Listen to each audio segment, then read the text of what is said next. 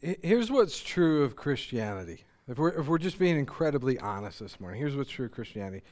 Nobody's ever going to get it absolutely perfectly right. It's just not going to happen. Nobody's going to do every command or, or every opportunity where you should be sacrificial, where you should be generous, where you should be selfless. Nobody's going to get it absolutely perfectly right. And I start out there because I think there's, there's this tendency that we have within us that I think uh, sin has actually brought about within us to constantly measure ourselves to a standard of our own goodness by that which we do. And so, like, if I do all the things, if I measure myself right, then, then all of a sudden, then I'm a good person and I, have done things. So we have this idea: uh, if I'm perfect, if I do it all right, then then I'm going to be a good person. And the Bible treats that as as self righteousness. That I've created a series of events, I've created a series of standards by which I demonstrate that I'm a good person. What the scriptures talk about is Christianity not being this like self assessment system but it's really a system by which we, we create a, or God creates a relationship with us, where we connect with Him. It's a journey. It's a journey where I get to interact with my Creator.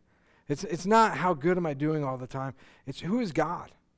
What does He have for me in life? How does He love me? That's the focus of the scriptures. In fact, if you want to measure anything in Christianity, you go to Ephesians, man, you, you measure the love of God. Look at that. Look how long and high and wide and deep is the love of God in Jesus Christ. Look at the unmeasurable power of God. Look at the glory, the endless glory of God. We spend our time looking at us and, and, and what we do based on how well we do it. And, and the scriptures are going, no, this isn't about you measuring yourself. If you want to measure something, look at God. Look at how incredible and how majestic and how awesome He is. And your life then is not am I good or am I doing this right or am I am, like how do I need to do what?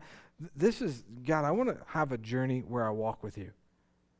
And what you find is when you live life like that, there's a connection with God, there's a connection with your Creator, where all of a sudden you, you find answers to the, the greatest questions in life. God, why am I here?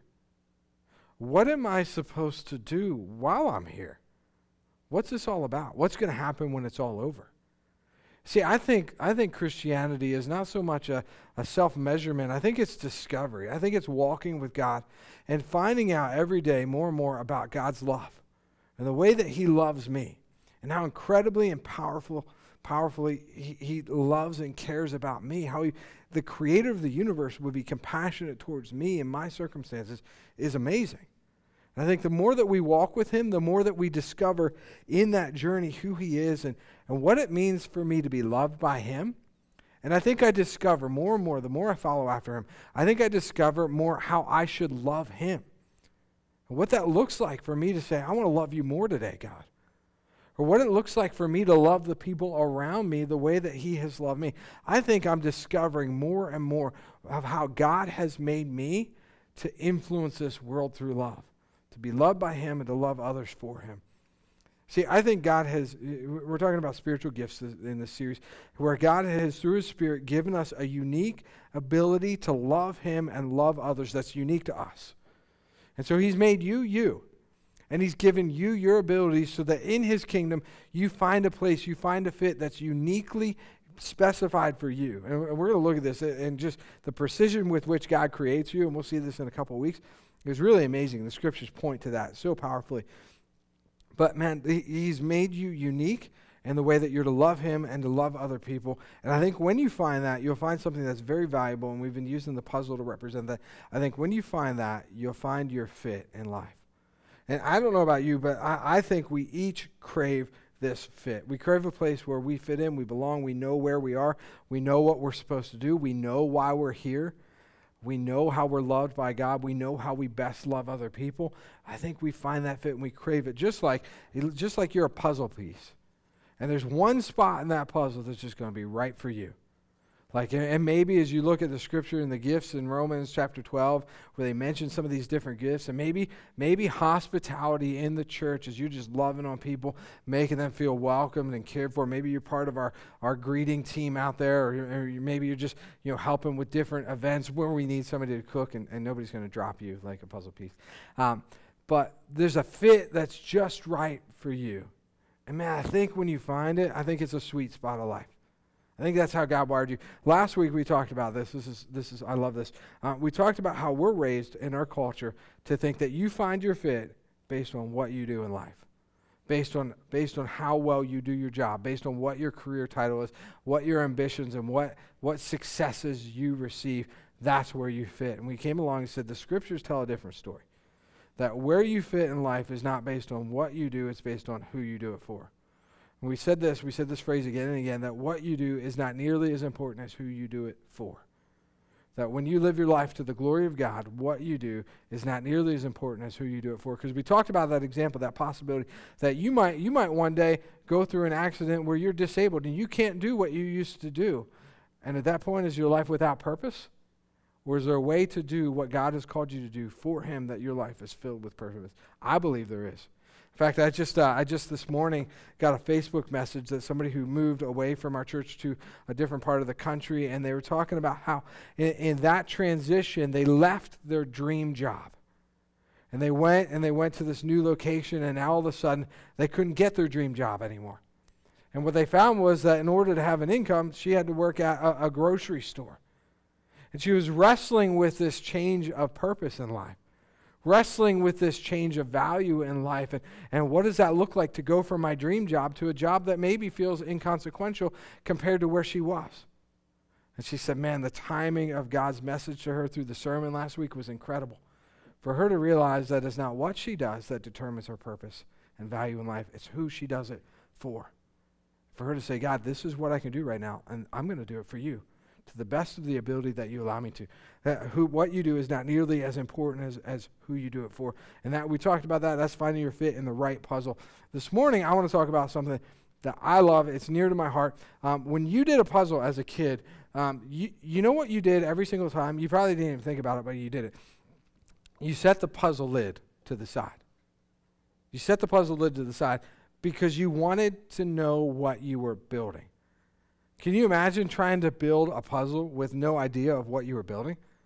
That would just be the definition of chaos. If any of you do that and you enjoy that, like, man, I will refer you to a counselor because there's something wrong with you, all right? Uh, but, but look, you, you put that picture there so you see what am I building towards? What's the end goal here? As a kid, every single time we, I had two brothers, every single time the three of us would, would try to build a puzzle, my parents would have to intervene as to the placement of the lid. Because there would be a fight as to who gets to hold it, who gets it right in front of them. And at first it would be kind. It would be like, would you please, you know, pass the puzzle lid? And then after a little bit, it would get sneaky. It'd be like, is that free food? And then you take it when they're not looking. It's just all kinds of stuff that would end in a fist fight no matter what. Because you had to have the lid, because you had to see what you're building towards. Look, here, here's, here's the thing, all right? I think this happens in life. I think God has an image that He wants us to build towards, a, a life goal that He wants us to build towards. I think sometimes we have our own version. I think we've got a different lid that we look at and we said, that's what my life's for. That I'm going to build towards that. And I don't even have in mind God's agenda for my future and my life. I just have my own. And so let me ask you this when you consider building your life, because really, when, when, we're talking about this puzzle thing, we're not just talking about building a, a picture or building a life, we're talking about building a story. And, and so the question for us this morning is what story does my life build? What story does my life build? When you think of the future, what do your successes look like in your mind? That you've gotten to travel where you want to travel? That you've made the money you've wanted to make? That you've, you've done this or you've done that or you've got kids or you've got grandkids or what, what story do you try and build? Because if we're not cautious, I think what happens is we begin to build our own story. And we think about our own future and we think about it independent of God. And, and here's what I think happens I think w- what we do is we, we, we reduce Jesus from being the God of history to the God of Sunday from 9 to 11. Like, God, I, I know you're incredible and you're awesome, so I'll give you two hours in my week. Like, this isn't the, the Jesus that the scriptures present. I was listening to uh, N.T. Wright um, in his book, Simply Jesus, talk about this this week, where, where we, especially as Americans, have reduced who Jesus is. That he has become a benefit or a perk to life He, he's just sort of this, this side reality of it's nice to have Jesus in my life. That's not the, the idea the scriptures present. That the God of history can't be reduced to two hours in your life. The God of history is not just an inconsequential role who's there for some spiritual safety net. No, I don't think that's who you want Jesus to be in your life because he's so much more. And he can do so much more. And he's just, he's got so much more in store for us and for this world, but we keep shrinking him down. And look, th- this is a question. It, don't you want him to be more than just a little component of your story? Don't you want him to be more than just an add on? I feel like at the end of the day that that we shouldn't let Jesus just kind of say, "All right, he's out there. Um, I've got my vacation, I've got my retirement, I've got my career, I've got my family, and I have my God." I think our perspective should be more more like my my secular job is all about Jesus Christ. My retirement is all about Jesus Christ. My family is all about Jesus Christ. My hobbies, my vacation, it's all about Jesus Christ. Where the scripture says that Jesus is our all in all. He's not our sum in all or our sum in some. He's our all in all. And He gets it all. And unless your life is telling that story, then I think what we do is we tend to reduce who He is. And look, if you want to fit, if you want to find your fit, if you, if, if, if you understand from this, this analogy that you're a puzzle piece and you're looking for where you exist in life, if you want to find your fit and you want to find it really well, and you want to live life saying, God, I know who you made me to be. I am where you want me to be. God, this is it. And, and you want to live there, then you need to get this. That we are most, we are made to be most satisfied when we are most satisfied in Him. You are made to be most satisfied when you are most satisfied in Him. You are made to be most satisfied when you are most satisfied in Him. I want that to resonate with your soul because I believe it does. I believe that's how God created you to exist.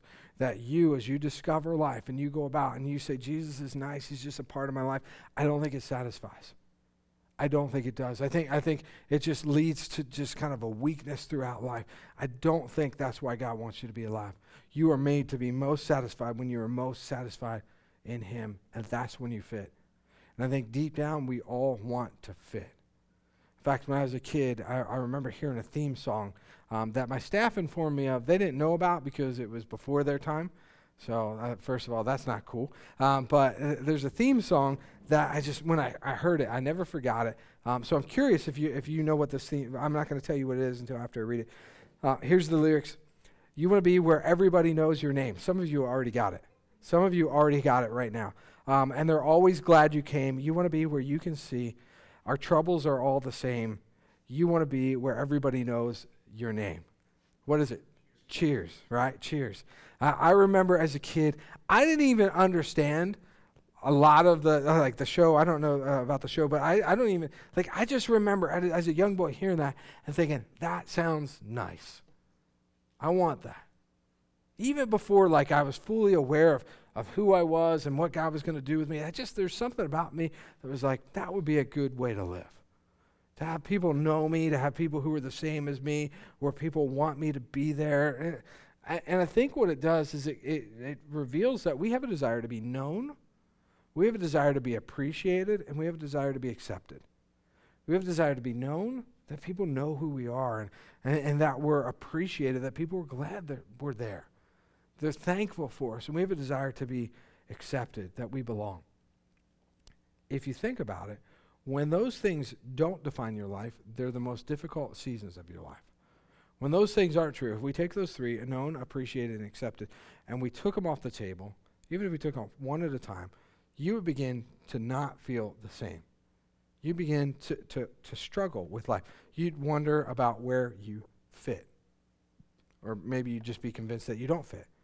And, and, so if you took the opposite of that, and you'd have essentially, if you remember as, as a child, the story of the ugly duckling, where there's just somebody who doesn't fit in. They don't look the same. They don't uh, have the same role. They don't have the same value. And so, so we feel like we feel like the ugly duckling. And, and as we think about that, that idea, I, I want us to look for our fit look for this desire to be known, appreciated, and valued. I want us to look in two passages Isaiah chapter 6 and Matthew 5. We don't normally put them side by side, but I, th- I think we should. I think they're beautiful, and I think we see them in their fullness when we do. Uh, so we're going to pray, and we're going to ask God to teach us this morning in light of that. Lord, I know myself, um, and I've been following after you for 30 plus years. And, and God, there's still a tendency to, to feel good or bad based on whether or not I measure up to what I think I should be by now. And the reality is that the scriptures tell me not to be consumed with my own self righteousness, but rather with your love, with its endless nature, with its just compassion that doesn't fail. God, I pray today that as we consider that, as we consider these passages, Lord, that we would find our fit in your love, and we'd find our fit in the way that you you uh, just pursue us and care for us. We ask that in your son's name. Amen. so, the book of Isaiah, right? I, Isaiah is writing um, the, this prophetic message to the Jerusalem, to the people in Jerusalem. And what he's telling is a message given to him by God which was not a popular message. In fact, if you read Isaiah and Jeremiah, these guys are not liked at all. They're, they're hated and they're despised. Um, and Isaiah's message is God wants me to tell you, nation of Jerusalem, and all your comfort and all your affluence, that there's going to be an enemy nation that's going to come in, they're going to conquer you, and they're going to take you in exile, and you're going to be slaves the rest of your life. Oh, cool. Could you preach that next week, Isaiah? That would be incredible. No, at that point, most of the people are going to say, Get out of here. Who, who, who, are you to tell me that God wants me to, to lose everything that I know in life? All my freedoms, all my history, all my value, all my possessions. Are you kidding me? This is from God. And Isaiah's going, Yes. This is God's judgment because you haven't behaved as He wanted you to behave. And so this is going to happen. And Isaiah's message is very powerful that you should surrender, that you should give in, you should go along. Are you kidding me, God? Yes, this is part of your judgment.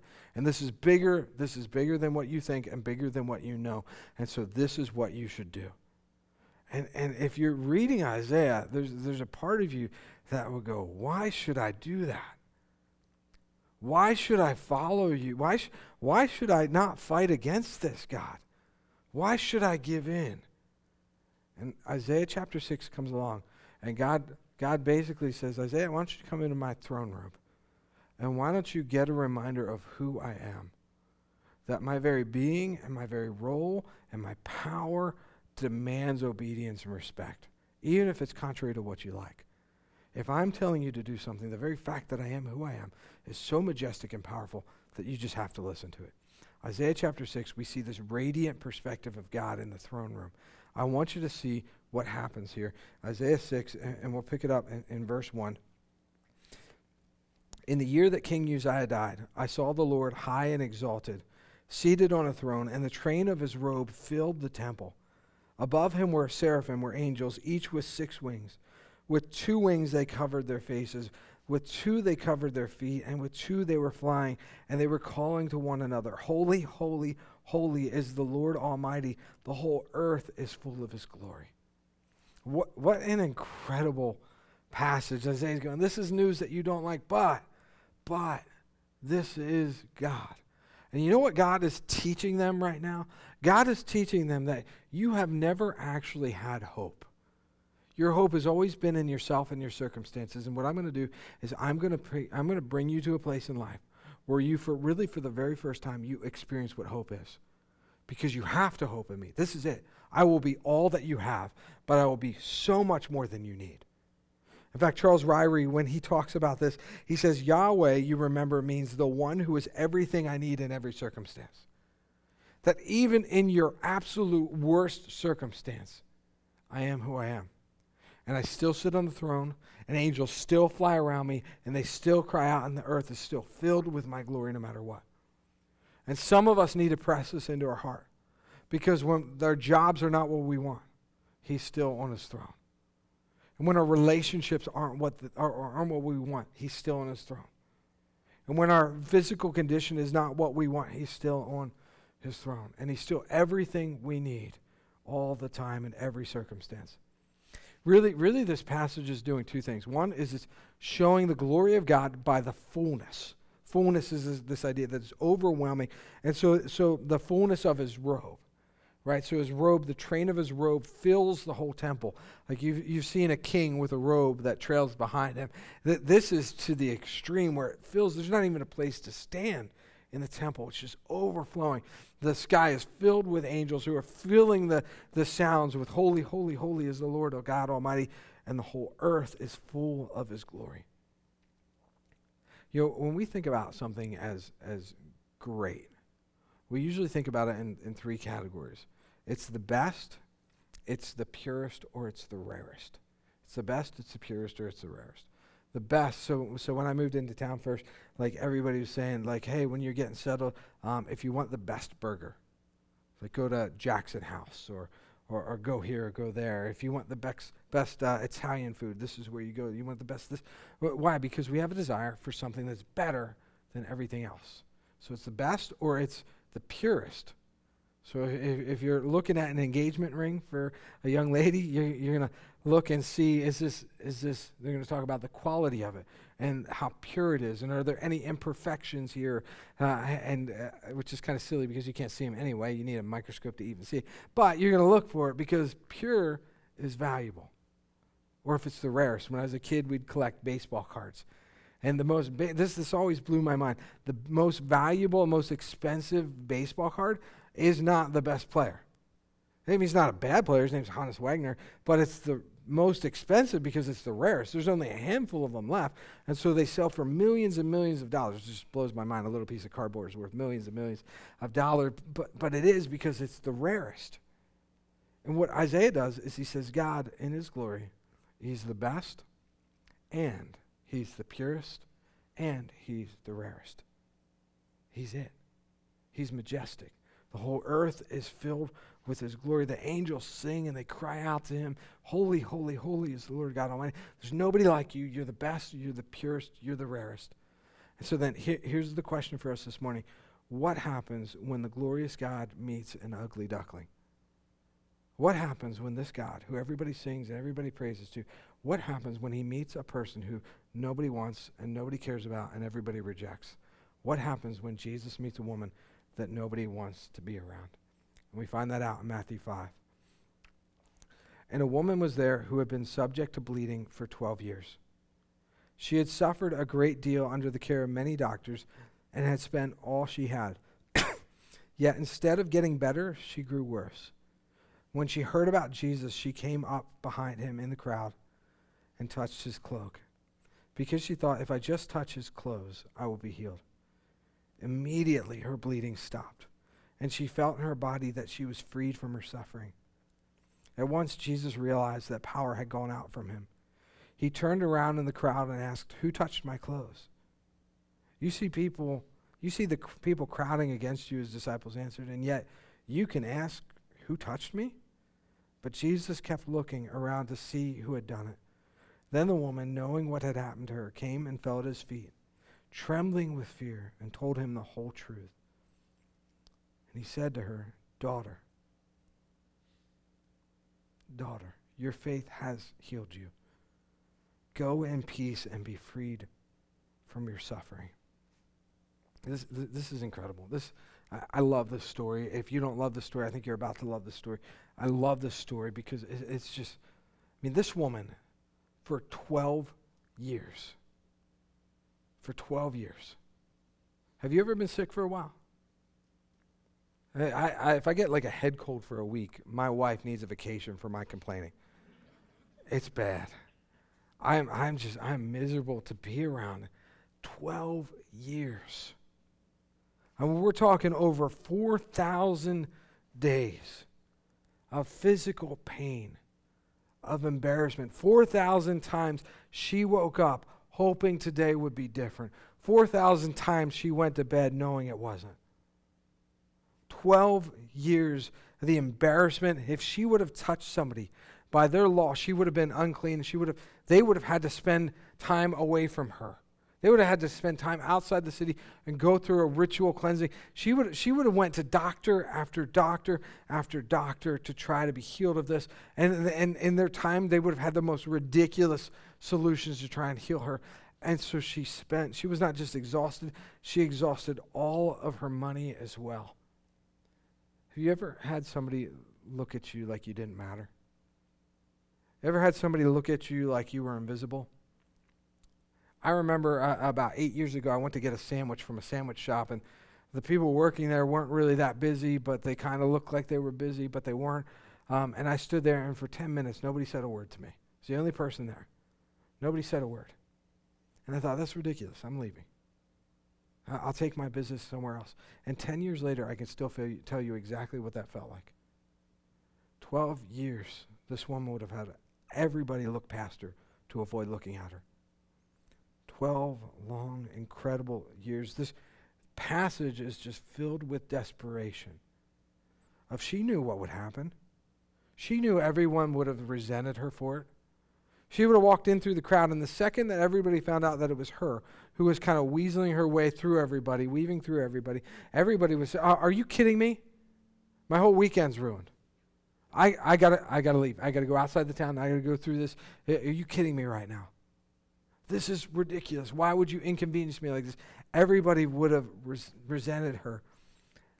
And, and you know what just astounds me about this woman? I think she makes what is perhaps the most faith filled statement coming from a human in all of the scriptures. And this is what she says If I just touch his clothes, I will be healed. Not if I talk to him, not if I ask him, not if, not if I get him to love me. If I just touch his clothes, I will be healed. Well, why would she think that? Because the Jewish people had in mind Isaiah chapter 6. And the, the, the robe, the train of God's robe filling the temple. The thought was even the, the train of his robe was filled with his glory. And this woman hears of Jesus walking through, through the crowd, and, and she says, If I can just touch his clothes, if I, if I can just the edge of his robe, that will surely be enough to heal me. What an astounding amount of faith. For her to say, every other human being in this world, if I touch them, they will become unclean like me. But if I touch Jesus, he will not become unclean like me. I will become clean like him. What an incredible thought. For, for this woman to know that Jesus held the power for everything that she longed for. That he was in, he was in flesh, he was incarnate Yahweh. He was, he was God. He was right there. And if I could just touch his clothes, I will be healed. And one of the most miraculous moments, the second she does, she, she just she stops bleeding, she stops suffering. And Jesus starts to look for her. His disciples say, What are you crazy? We're in a crowd. Jesus, no, no, somebody, somebody touched me differently. Somebody touched me with faith. Somebody touched me with expectation. And he, he looks for that woman probably about a minute, maybe, till he finds her. He looks for that woman more in one minute than anybody else had in the last 12 years. And he says to her the most incredible statement Daughter. Daughter. 12 years of neglect and rejection and resentment. Daughter. Can you imagine how wonderful that must have sounded to her? Can you imagine how that would have just melted away so much of what was there surrounding her heart and holding her down, just being a burden to her in life. Daughter, your faith has healed you. Go in peace and be freed from your suffering. And she's known, and she's appreciated, and she's accepted. And that's exactly what happens when ugly, duckling, ugly ducklings meet the God in the throne room of of Isaiah chapter 6. All earth is filled with his glory, so why not your life? Man, I, I love, I love that story. You know, you know where this woman found her fit? After over a decade of people not wanting her around, she found her fit at the feet of Jesus Christ. She found her fit worshiping and praising him. And this is this is here's the deal. This is why this is why I don't want your story to try to build a different I don't I don't want your life to try to build a different story. Because your story can never do what that what Jesus' story did for that woman. Your life can never do that. Your life can never have an unclean person come up to you and touch you and be clean. Your life can never forgive anybody of their sins. It can never end somebody's suffering. Your life cannot. And so, by all means, at the end of your life, when people talk about you, and they talk about your story at your funeral, no matter how great you are, whatever they see, unless it's what Jesus did through you, it's not going to be what changes them. It's not going to be what moves them. Your story is not the main story. And if you keep building your own agenda as if what you do and your glory is, is supreme, then you're building a story that will never have the influence or the power that Jesus Christ does. Your life exists for Him. Whose story does your life build? Because it'll never, it'll never be able to do, if you build for yourself, it'll never be able to do what Jesus' life does. At the end of the day, it all has to point to Him. Your job, your fun, your friends, it tells His story. I, I, I want us to, to kind of get practical here as we wrap it up, um, and, and, really just one challenge for us. Because uh, as I read um, the other day and I read this story, kind of just looking at it from a fresh perspective, the thing that stood out to me was the risk this woman took. The risk. Knowing, knowing all the ways that she would have inconvenienced and upset everybody else, and knowing this is just another, this is just another attempt. This is just another fix, another solution that's not really going to solve everything. But she, she took a risk. And I was thinking about that with us, us and our fisk, our, our, our fit in life, and, and really just that we would take a risk to discover who God made me to be and how He wants me to love other people. That I would take a risk to discover. God, what's the most effective way I can love your people, that I can love you, that I can fit in this world? Yeah, I was thinking about this because the reality is, we talked last week about the American solution to spiritual gifts, is we take a test and it tells us what we're good at. I would far, far rather you take a risk than take a test. Just give it a try. God, I, am going to I'm gonna sign up for the greeting team, or I'm going to help out uh, when, you do Southside stuff again. We're going to do a Southside teacher drive thing. Maybe, maybe, you can help organize that. Maybe you can help deliver that. Maybe, I, maybe you can get a bunch of stuff through your generosity. Take a risk. Take a risk. Don't take a test. Take, take a risk and say, God, how, how is it that you want me to impact this kingdom for you? If, if your life was about your story, I would see why you wouldn't want to take a risk because it might go wrong. You might be embarrassed. It might. I, I tried out for the worship team and they didn't want me. Okay, no big deal. I'm not building my story. I'm building His. But it, it, if you are building His, then take a risk. If it doesn't work out, okay. I'll serve somewhere. Maybe it's with student ministry. Maybe it's with kids ministry. Take a risk and find out. Get involved somewhere and, and just see. Uh, we got a podcast that's going to come out in a couple weeks about about finding your fit through serving in, in the in the church here. I, I, can't wait for that. I, I love this story. Um, as a staff and elder board, we talk about our values a lot. We talk about things like we're going to be a source of grace, not drama. We're going to have a rock solid dependence on God. We're going to give our best because our best is worth giving. And one of the ones that has just been inspiring for us and shaping a lot of what we do is that we're going to have a passion and an obligation for the next generation. Passion and obligation for the next generation because when we're gone, when we're up in heaven, we want Susquehanna Valley Church to be a church that continues to move the gospel forward in this world. It's a church after me idea.